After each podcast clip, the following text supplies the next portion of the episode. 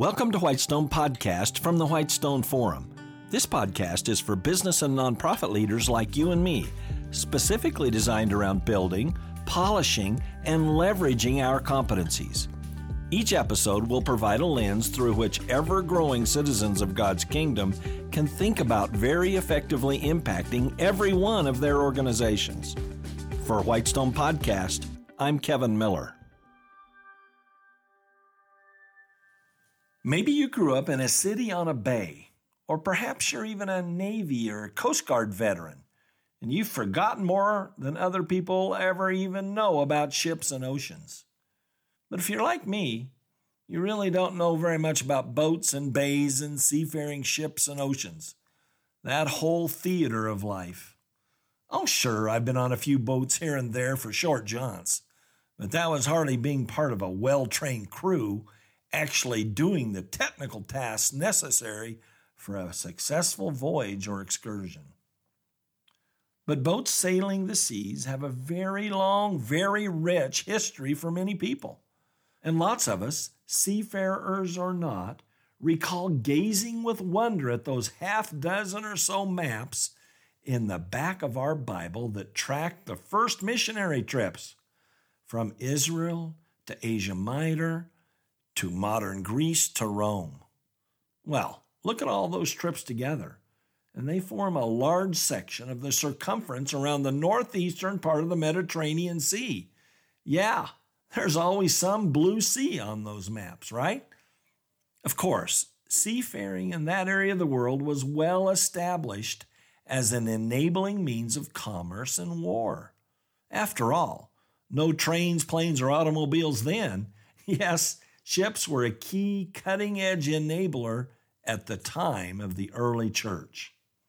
In fact, I would bet that when you're thinking biblically just now, your mind went to Noah, the first big time boat captain ever, or perhaps Jonah or Paul. Remember, Paul was going about our Father's business on a ship, and that famous voyage and shipwreck was recorded by Luke in Acts 27 with all sorts of technical details, including references to anchors and storms. Likewise, Mark wrote about Jesus and his disciples crossing the sea in a boat. And I'm quoting, when they had crossed over, they came to land at Gennesaret and moored to the shore.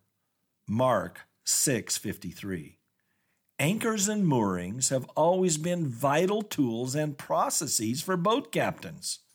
And this kind of reporting, alongside the good news being proclaimed, worked for the gospel writers because knowledge about ships in the Mediterranean and boats on the Sea of Galilee was right where people lived. Kind of like Kansans knowing about tornadoes or Koreans knowing about monsoons. Now let's take a specific look at anchors for a minute. It's pretty interesting.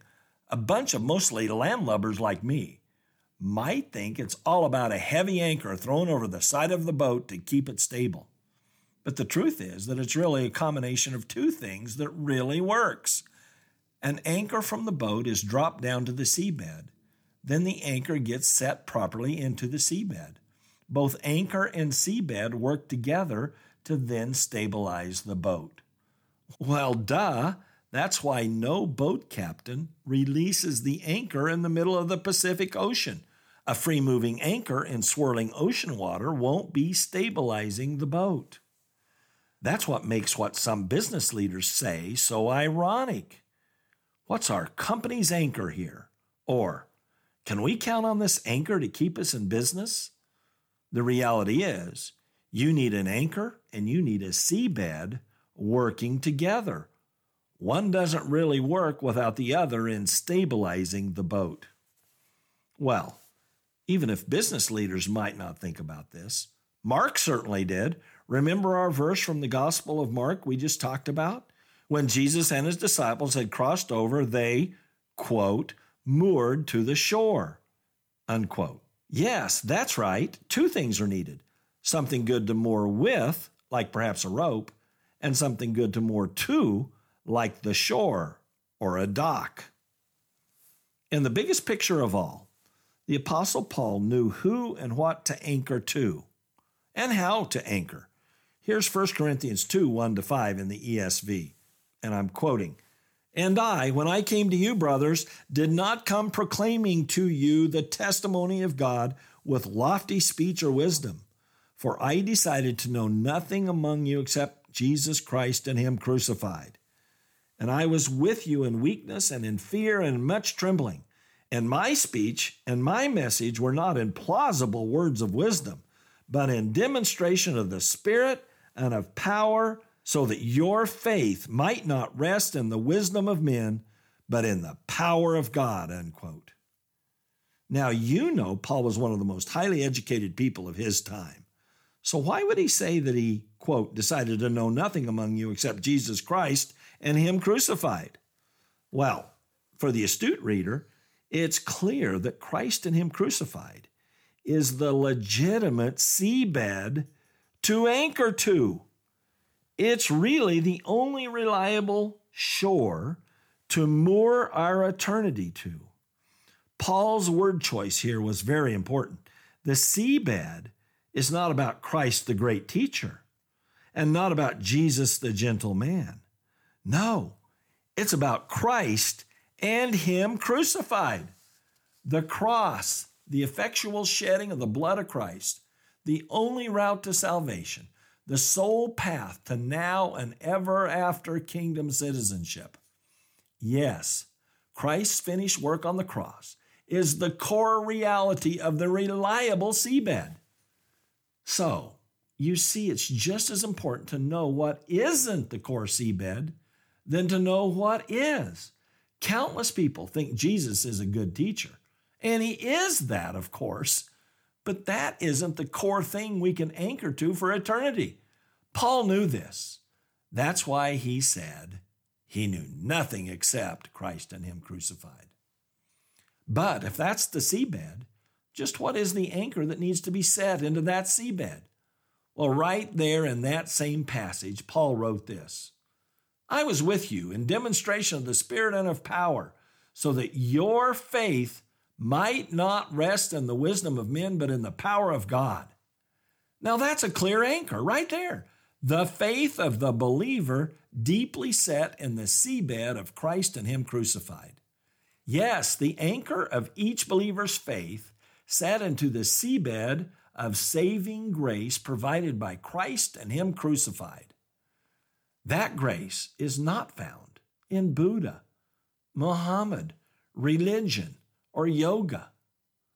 But that grace is available to whoever calls upon the name of Christ. That seabed is external it's not exclusively offered to just one church or one believer. But there's this passage too, written to the Hebrews, chapter 6, verses 18 through 20. Quote, We who have fled for refuge might have strong encouragement to hold fast to the hope set before us. We have this as a sure and steadfast anchor of the soul, a hope that enters into the inner place behind the curtain where Jesus has gone as a forerunner on our behalf, having become a high priest forever after the order of Melchizedek, unquote. Yes, we are to, quote, hold fast to the hope set before us. We have a sure and steadfast anchor of the soul, a hope that enters into the inner place behind the curtain. Wow, here the writer to the Hebrews says a sustaining hope is our anchor embedded where Jesus has gone as a forerunner, even while Paul told the Corinthians that faith should rest in the power of God. That is, rest in the saving grace found only in Christ and Him crucified. Now, that's a very powerful recipe.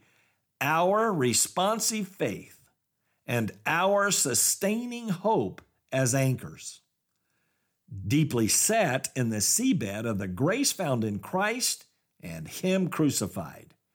Indeed, our spiritual boat will be ready for any excursion when we fully avail ourselves of these anchors and this unmatched seabed.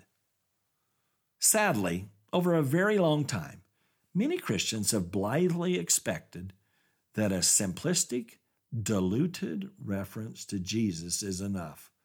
Maybe as a great teacher or simply a cultural touch point.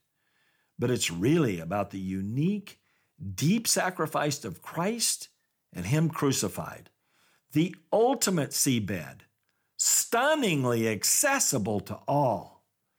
And that can only be made effectual through the believer's responsive faith and sustaining hope.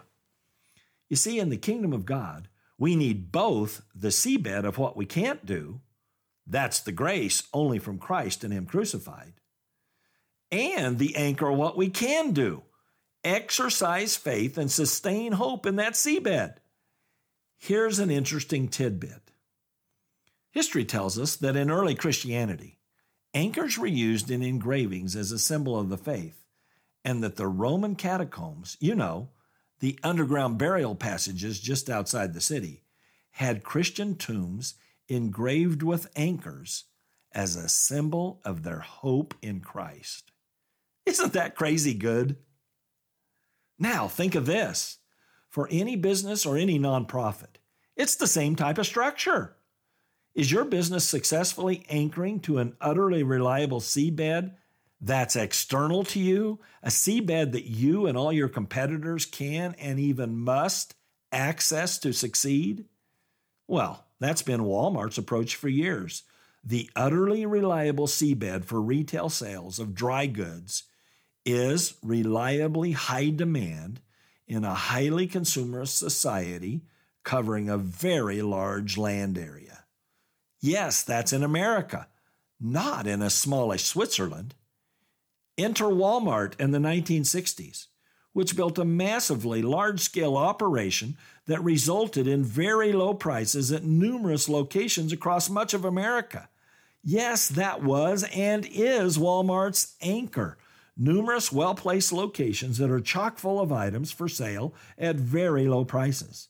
And unlike being in Switzerland, a small country, or in a communist country with limited consumer options, Walmart's anchor of very low prices for many items in a wide geographic area is set in that huge consumer seabed.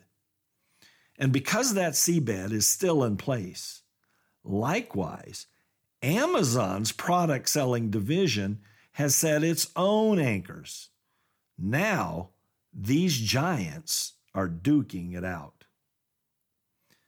That's the very clever craft of anchor and seabed success. Internal anchors are set into a very reliable external seabed. And that's how great value is created. True for retail and true for the kingdom of God. Thank you for listening to Whitestone Podcast. Visit our website, whitestone.org, for more real world equipping. There you'll find uncommon video teachings, application and action questions for this podcast episode, and more. Also, check out our unique downloadable resources for group meetups. That's whitestone.org. I'm Kevin Miller.